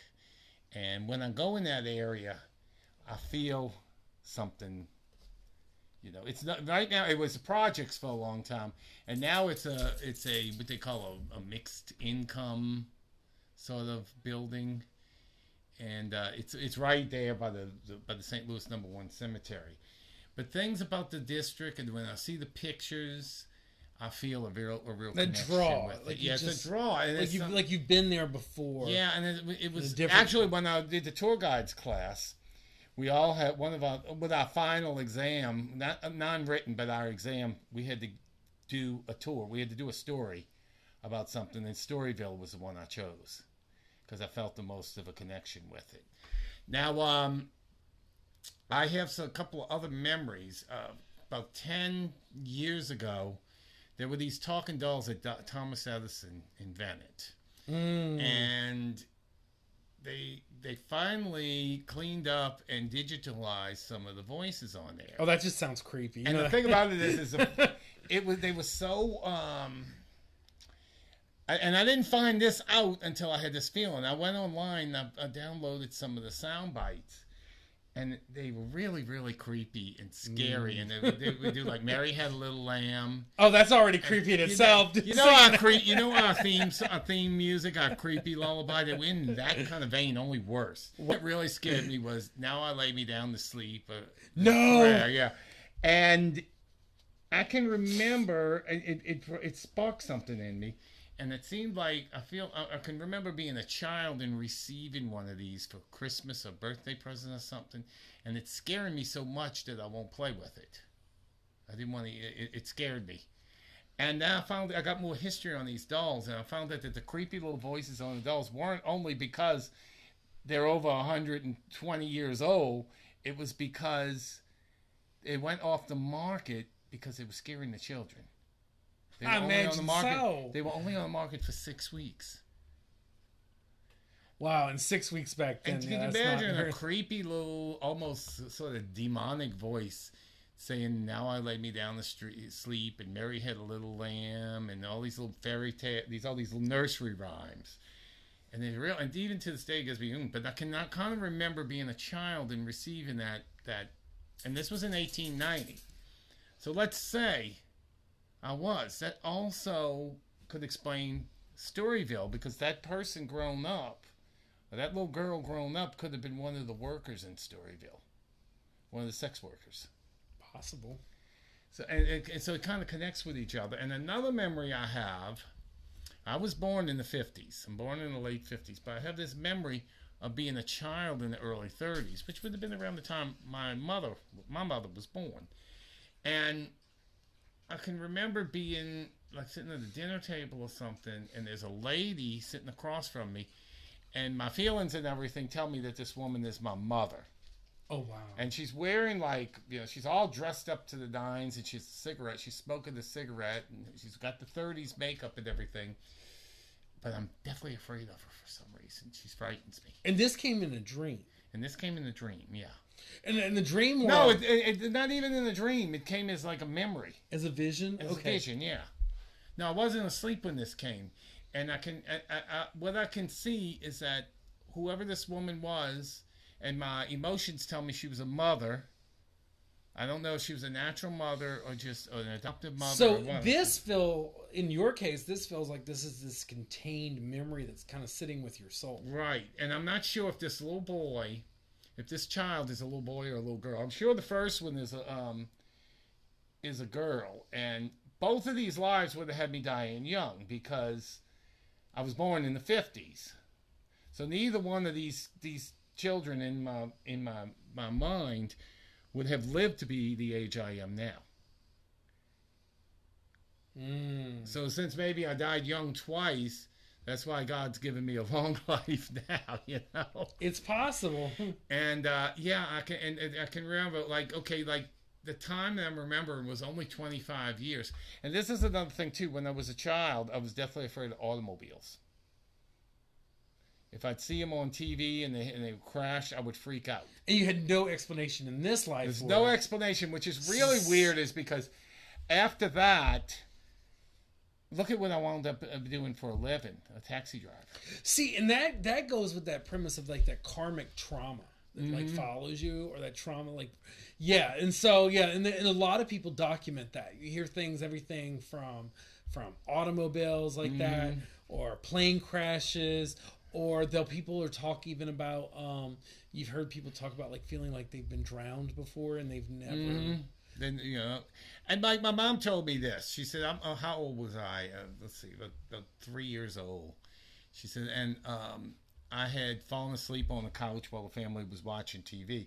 And when I woke up, it was a movie or something where a car was going down off of a cliff or something and crashing and everything. She said I was frightened by that. She says, she says I wouldn't watch TV. She says she couldn't turn the TV on. If she turned the TV on, I'd, I'd freak out. I, you know. So her sister said, she says, you know, you can, you know, you can't. This can't go on. She says you got to turn on the TV anyway. She says, but he's gonna scream. He's gonna get all upset. I don't want my baby getting all upset. She said, she told, she said, Elena, turn it on. Mark my words. He might get upset at first. So she said she turned on the TV. Of course, I freaked. I screamed. I ran in the other room. I put myself in the corner. She said about a half hour later, there I was sitting in front of the TV watching a cartoon. I just got over it that quick. wow So I'm wondering if, so that's what makes me think maybe that second per life that I remember, because it's two of them I remember. Maybe that second one, that person was killed in a car accident. Sure. And th- and that's the thing. Your most recent ones are the ones that you may have these these these visions Yeah. or these stronger associations. The other thing is you may have associations to things that are farther back, but that might just be things that you're not as able. Maybe maybe associations of places you feel like Yeah. you want to visit, or things when they show up on TV, you're like, oh, I feel like I've been there before, even though you've never been there in this mm-hmm. life. That that has to do with some of those maybe older past lives that have started to fade now Yeah. somewhat. Now, the thing is, though, there are psychic techniques to help this out. Some of them I've been involved. Some of them, though, um, I'm not involved. With. One that I'm not involved with, which is very effective, is actually hypnotherapy. You know, I've always wanted to do that. I've always wanted to be hypnotized and, and be regressed. But you need to make sure you find a proper hypnotherapist if you're gonna because some people will take advantage, or if not properly done, can really result in some mental, you know, psychiatric trauma. Yeah, I imagine So you need, you yeah. definitely would need a proper hypnotherapist to handle that. Um, there is a technique that I did do that was similar to that, which was just more of a meditative state, relaxing Mm-hmm. people, not into hypnosis, but relaxing them, and it was like a slow regression back. Yeah. And there was some success with that, with helping those clients. And we actually did.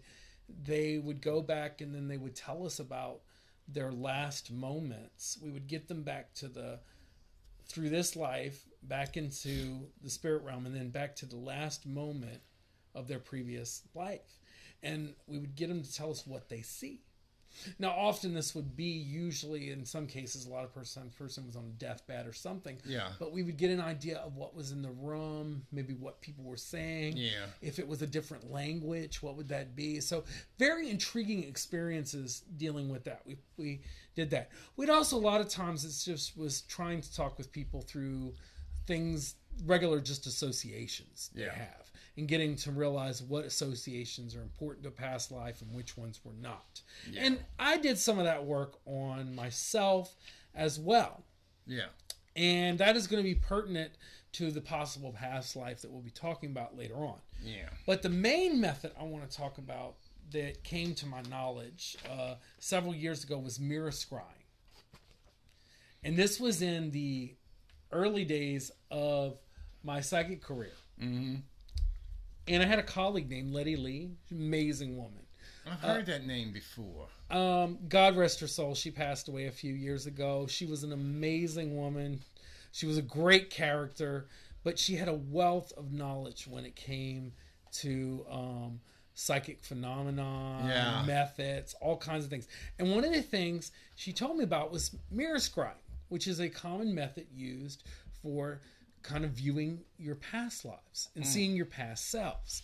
Now, y'all can go online and, and find out things about this, and you'll ha- Yeah. hear if different people have different rules, and based off of different religious practices, they may put certain spells or prayers or things to it. Yeah. But I'm going to give you just the basic of what she told me to do, even if without looking at any religious basis, just setting it up as a basic mirror scrying for past lives. Okay. And this is what she told me. This is what Letty Lee told me to do. She said, now she said if you're psychic, it's going to be a lot easier for you if you've already Yeah. honed that to open up. She said almost anybody could do this if they can relax themselves enough. So first of what you'll do is you'll get every you'll go to a room, make sure all lights are off, especially any electrical lights. Make sure no you want no blue lights. You want no sh- go now in cities. It's a little difficult because you may have some street light. Try to get as little of light coming into Well, you that have room. not seen my bedroom. I heard it's been blacked out, It is curtains and all. curtains. I mean, you can't. You you wake up. I, I've already awakened. You know, eleven o'clock in the morning, thinking it's raining outside, or thinking it's actually eleven o'clock at night, but it's eleven o'clock. So in the this morning. is the perfect room for this. it's a perfect room for that. Yeah. Okay, so what you'll do is you'll get in a room. You have this mirror. I mean, it could be a mirror that's already there on the wall. Or you can bring a mirror mm-hmm. in, but you make sure the room is completely dark.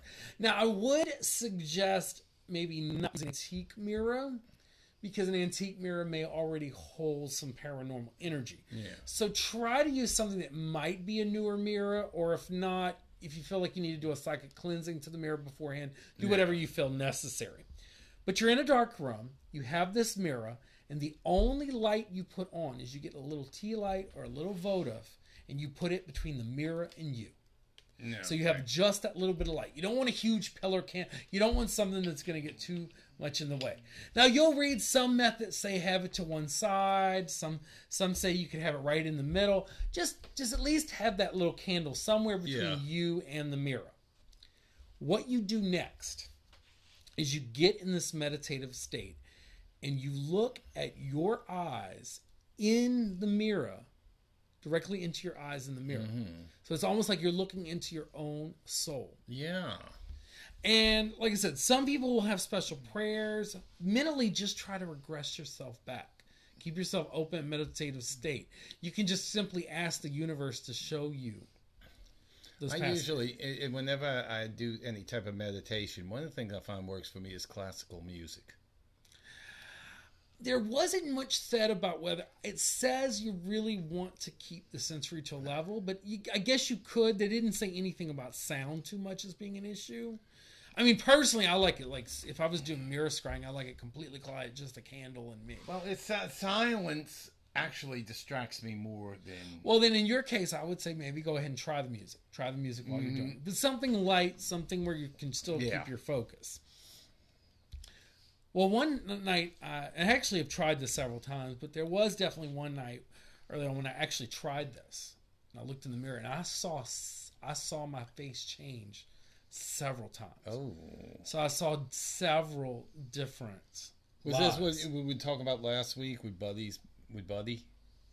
Because you had seen your, see your face change during that. Oh no, no, that was different. That was a different kind of parent. No, this was doing the actual mirror scrying, and I actually saw my whole my whole physical form change. Oh, my goodness! So, and I like saw myself in like as different races, different uh, Wow. ethnicity. I saw different fashions. I saw all kinds of different things. But I always was told keep the focus in the eyes. Just what like let the rest show up in the periphery, but just keep your gaze in the eyes. And I did that. But one image of a past life no matter how many times I did mirror scrying, always showed showed up, and it most likely was one of the most recent past lives. It was of this blonde haired woman. Mm-hmm. Uh, the hair was somewhat to be in sort of a 20s fashion, a bob, No, Bob with, With the some uh, curl. finger curls. Yes. finger wave. and the dress seemed to be very jazz baby flapper. Yeah, very, very, very, very Clara Bow. and this and it was a little bit it was it was a little bit on on on, on the scandal side at certain times i mean i'd see different outfits different times i'd look in the mirror but but always pretty much the blonde hair it was Yeah. always the same face that i was seeing and i was like wow who's this woman but then i thought about it I had done association work before, and I said, I know who this woman is. I may not know her name, but I know what life she goes to. Yeah. Because before I ever did mirror scrying and the associations and some of the other um, things I was doing, I always felt like I never had seen the visual of her completely, but I felt like I was this mob mistress. Uh, mob madam, like hanging out at speakeasies, doing things, and I used to joke with friends about this, and I used to say, "Oh yeah, when I was here, I was I was this mob mistress, and you know, basically when one of my boyfriends or would get killed, I'd just move on to the next one." Mm-hmm. And I just said that very nonchalantly like a Black Widow. for years, and I would joke about it and I'd laugh about Yeah. it, not thinking much of it, you know? Well, when we went to go decide to have this episode on this podcast, I said, mm-hmm. okay, well, I got to go research and see if I can find out who this might possibly have been, you know? And I always felt that it was in Chicago. Chicago seemed to always Yeah. become a theme. Like The any home of Al Capone. anything time so I never felt a huge maybe a slight connection to New York, but it was always Chicago. Chicago was like the big thing that would come up with this past life. Mm-hmm. So I said, let me put this in. Let me see what I can figure out. Let me see what research I can do. yeah. Well, through my research, I looked, found different pictures of different women, and I came across one that they actually called, gave her monikers of the Kiss of Death Girl or Chicagoland's Oh. Black Widow. And lo and behold, I found a picture of her, and she had the blonde curls, the blonde hair, Yeah. and her name. And this is key. This is key because I also never felt like I was, even though I was connected in with the Italian mob and also maybe something. Back then, there was the Italian mob with some connected with Irish mob and other things like that. I didn't feel like I was Italian. I just it just didn't it didn't felt like I felt like I came from somewhere else. And well, come to find out, the name of this woman was Margaret Mary Collins That actually sounds Irish. which is more Irish. Yeah. Yeah. Uh, so we started we started getting I started digging up more things with this. I even got my partner involved. He's Oh. he's all on the ancestry because he loves doing genealogy work. uh-huh. Um, he found sort of a lead, possibly her birth on the lead, um, and that was because we did know that her birth. This she was born in New York State Yeah. in New York. So he did actually find that, and the only reason we think he might have found the census records that is of of her of her family is because we know she had a younger sister named Anne because that shows up in like police reports and other things. Uh, Oh, like- so this woman has a record. Oh yeah, this woman has a definite, definite record. So I really do thank my partner for kind of uh, digging that. We never really per se confirmed it, but we said we think she might have been born somewhere in the 1890s, from what we could tell.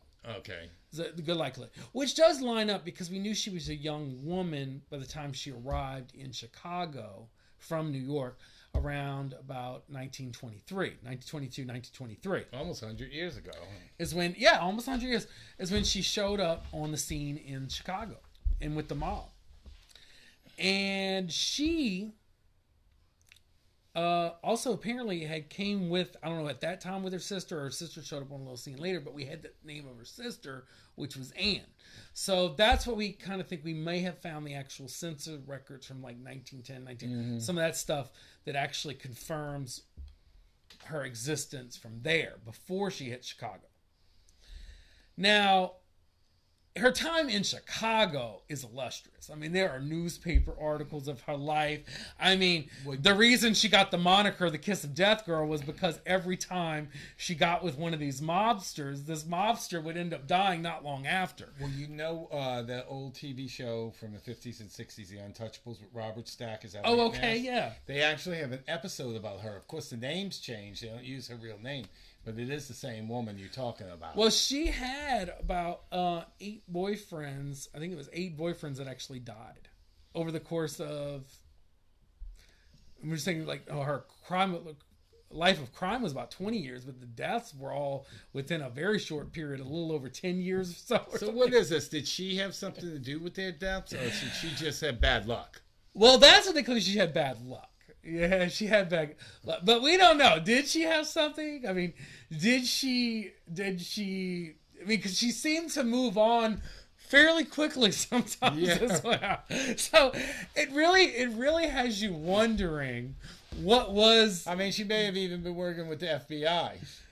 No, no, no, no, no. I mean, I don't know. If she was don't think she was Well, working? well, there are question marks because she does get get away with certain raids and gets out of certain things at times. Yeah, so there she is seems to have gotten away with a hell of a lot. there is a lot of question marks there around her life. Very, very intriguing life.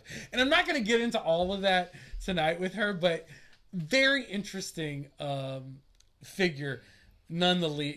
Nonetheless, from about for about two decades, from like the 19 early 20s to the early 40s, you know, War basically, basically in the 30s, she had to leave, sort of like I guess because of either the depression or things that were going on. She had to kind of like she kind of like fell out with the mob, so to speak, somewhat. Oh. they were still with them somewhat, but she had to kind of return to some of her shoplifting career. Well, you know, if you think, look at her age, you said she was born sometimes around the 1890s. By the 1930s, she would have been in her 40s. she was still said was- to have been a very gorgeous woman. That, that that was old in the 1930s, especially for a gun moll. Well, and also to have got passed around, she must have had some skills. That's all I'm saying. And I do, I do, and I always felt like And some mileage too. That's why she could have fallen out. hey, hey, hey, she knew what she was working with. Okay, all right. I think we all end up with some mileage down the road. Okay. Well, of course. Wait till you get to be my age, and you, your odometer turned over several times. So there's a wonderful article that was actually written um, on July 24 was on the July 21st edition, uh, 2002 edition of the Calumet Roots um, that was written by Archibald McKinley, which actually discusses how the Kiss of Death girl found success as a queen of the carnival scene Oh, so she becomes the carny. in around Indiana Harbor. Yeah, and now the problem is, is I can't find much else research about this because a lot of people in sort of her lot say, okay, she just went off the maps in at the early 40s. Yeah. He claims that she went on, I guess, under a married name because she got married in 43. Yeah. is what he claims. Uh, she she and her husband, which we never get a clear name of who her husband, what his last name was from this article, but her husband and her owned a toy shop on South Halsted Street through the 40s, maybe right to about the early 50s. And then they both got in the carnival scene and made quite a bit of money. They even claimed that the husband probably became an operator down the road. Uh, down, you know, carnies are considered kind of shady too. Yeah. So They made probably quite- something that was tailor made. Maybe for her. so. You know, they even claim they even claim in this article she she she she sure enjoyed her hand at the bingo at the carnival too. Well, you know, I went to a carnival in, in the Superdome one time, and there was this girl. She was so fast talking, and she kept on giving me these darts to throw at these balloons, and she'd give them to me. And the next thing I know, she's telling me I owe her a hundred dollars. Well, every time I give you a dart, it's ten dollars a dart. I said, wait a minute, wait a second. I said, well, don't I at least get a price? She gives me a little skimpy little. I said, I just spent hundred dollars on this. I went and got the cops. The cops paid to give me my money back. but they talk so fast. And then he says, he says, don't get involved. Look, these people are here to make money, and they're here to take your money, they take, get your money out of their pocket, out of your pocket, into theirs. That's what they're here for. Yeah, I mean, I always went to a carnival as a kid. Now, you know, my mom gave me a dollar to get a ice cream cone or something. It never was. I never, you know, I never got involved with any of the games, and now I know why they didn't want me to because there's a, bunch of con people doing it. So, like I said, carn- carnivals are kind of shady. But apparently they did well, and apparently these later years of her life, she was very legitimate in how she made her money. So, so they said so, and she most likely was doing it under her married name at this point, so it was no longer on the record that we had seen when she had her life. And you know, didn't find, couldn't find out what her married name was. it had a lot of trouble with, with searching. So if anybody out there is able to find out, and we can prove the possibility that she might be her past life, one of the key things would be to know her actual death date.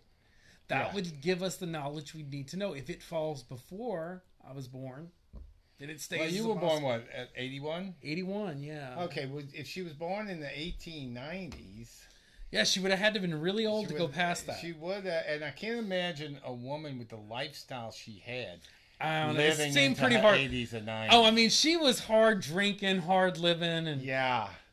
So I, my guess is she may she would have passed maybe in the 1960s sometimes. Uh, Early Even the 70s, at the latest. at yeah. the latest. I can I ha, I, I can't Because that would put her in her eighties. in That would put her in her eighties. Yes. Yeah, I can't imagine her being alive in 1981.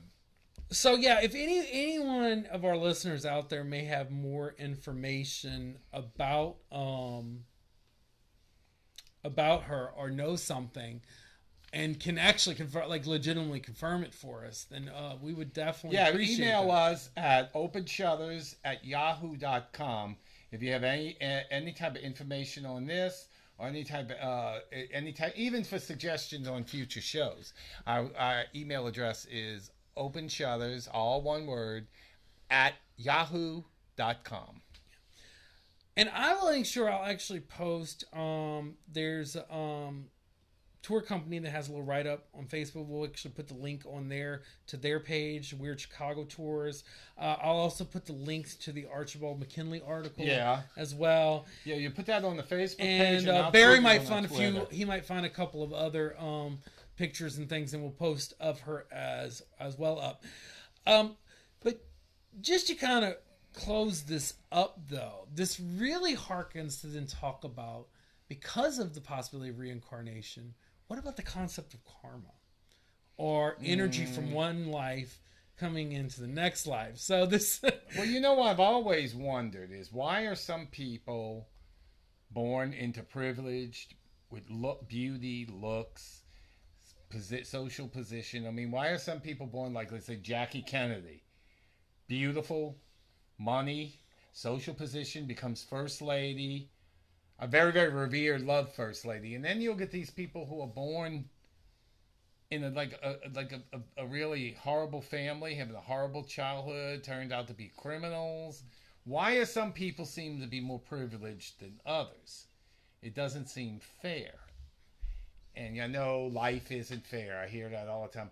But why why why is that? And maybe you paid for something that you did in another life.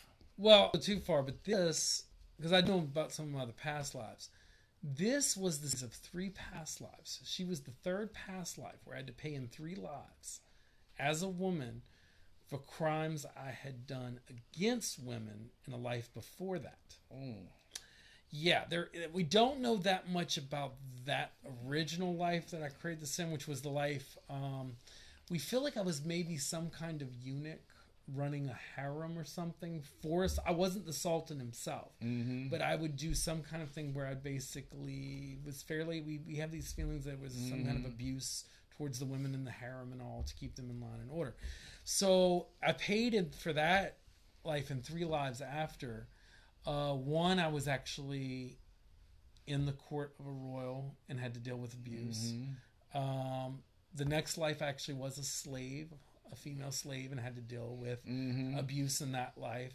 And this life, even though it seems like it might have been slightly more glamorous on one level, it wasn't all it was cut out to be. And, they, Well, no, and there course were not. men that were pretty violent as mobsters towards uh, uh, Margaret Mary Collins. I mean, I was reading at times, certain times they would get in brawls and they would lay I'm sure, hands on I'm her. sure there was some abuse there. You The know? only reason she didn't get beat around as I mean- much as other women is it was known that she kept she kept a piece on her on her thigh. she always Mm-hmm. I mean, like we, we just know from the movies how women were treated. one slip of her hand on her dress and she was taking care of business. Didn't James Cagney shove that grapefruit in that woman's face in that Right. movie? You know, I mean, that was like an everyday occurrence. So I definitely feel like I have paid definitely the karma from those lives, but there's always other karma. There's always other lessons. There's Yeah. always other things you're learning. But I do feel like I fulfilled whatever payment from And that. then you know, it would also explain could explain some you know homosexuality and trans uh, transgender. Oh, definitely. Depending on how, how many lives you spend, I think over time, people, a lot more people are at least bisexual or may even have mm-hmm. have gender identity issues because as the ribbon of time goes on, they've lived all these different lives in that. And and me myself, I'll be honest right now, I actually do deal with sort of those ideas of homosexuality, gender identity, and those things. And I'm not going to get into all that here, but that's just to show I think that those past lives have an effect on me. Well, of course. I mean, every just about I've known a lot of transgendered people in my time, and every transgendered person I know has said that they have always felt that they were born into the wrong body from as far as they can remember. It's not something they they go into puberty and they decide it right away, or they grow up and say, "Oh, I think I want to be a woman." The only time I've seen some that uh, like like uh, gay porn. There, you you might have a gay porn actor who is selling this twink thing, you know, the young hairless boy, and when they get to middle age, they go trans because they can't sell that that young hairless boy anymore. So they go to they, they find something else. Okay, well, that's sell. just being opportunistic. Going I back to what you were actually saying, like my friends that are truly But every true trans, transgender, I was just I think it's something in the soul. And that's why I think it's not biology. I don't hear these biological arguments. I think it's something in the soul. It is part of such a deep part of someone's identity Oh yeah, that they cannot But like, like every transgendered person I speak to, now the, the person I was speaking of, who I'm not going to mention, it was a it was a pornographic actor, never felt like he was a girl until he was like 35 well, and, and, because and he I'll- had something different he had to sell. And I'll, know? I'll be honest about this. Since you brought it up, I actually feel like gender identity wise that I am actually non-binary and intersex, and yeah, I we, do, we spoke about that. and it's because, and not to go into any like detail, because a lot of that stuff is my personal life. yeah. But I will say that because we're talking about this past lives, I do feel it has a huge effect. All these different past lives. Yeah. I feel that there is a part of me. I don't feel like I'm either male or female. I feel like I'm both, Yeah. and I own it. and you own it.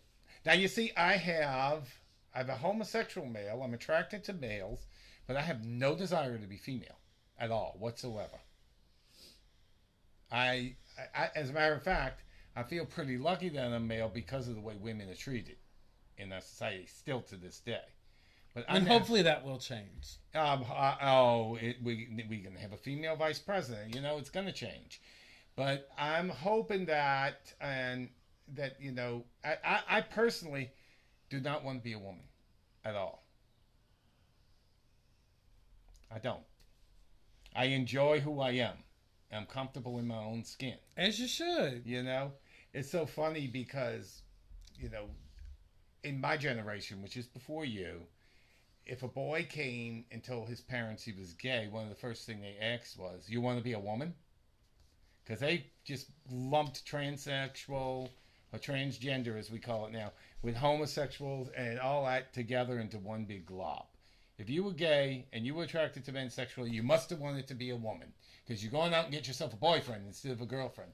And that's the way the generation before mine actually thought. Well, yeah, and a lot of them didn't always believe in this concept of the reincarnation either. So when we start to actually look at that, just to kind of sum it all up, Mm-hmm. it makes you have a greater respect of whether or not whether we're looking at gender, whether we're looking at race, whether we're looking at religion. We work to find people and souls go across the board. There's a level where it makes you consider, you know, your humanity. Not what makes you different, but what makes you similar. Yeah. What we all Exactly. have that soul. Well, you know, my mom used Or to always- hopefully we all have that soul. My mom used to always tell me it takes all kinds of people to make a world. And this is true. And that was, and that, those were wise words from a very wise woman. So, Do you want to let them know about any other social media or anything? yes, let me tell you on social media. You can follow us on Twitter at A Shudders. That's capital A, capital S, H U D D E R S. You can follow us on Instagram at Open Shutters Podcast. And we're on uh, Facebook under the official page for Open Shutters, a creepy podcast. You have any questions or want to give us any ideas or anything, or just want to tell us how wonderful you are, we are, you can email us at openshutters at yahoo.com. And um, we also uh, on we're available on our podcast is available on Anchor, Spotify, Apple Podcast, uh, which what's the other? Google, and uh, Breaker, and Radio, Radio Plus. All right. So, anything we have to add to this, Mister Landry or Ms. Landry, or which one? you want to Whatever you want to call it. Uh, I like to go by that bitch. Okay. Okay. Anything you want to add? That bitch. We'll just close this out. You know our closing. All right. Uh, we want to thank you guys for listening, and uh, we'll be back next week where we're going to talk about my aunt and uncle. My uncle was the very last victim of the Axeman. And my aunt, who was actually my blood aunt, my grandmother's sister, there were some things that you don't hear in the in the history books and a lot of family legend I'm going to touch on. Her name was Esther Albano Pepitone Albano, because then she married a distant cousin. I don't want to get into that now. That's for the next episode. So, enjoy the view from the open shutters. But don't fall out the window. Goodbye, everybody. Goodbye. Thank you.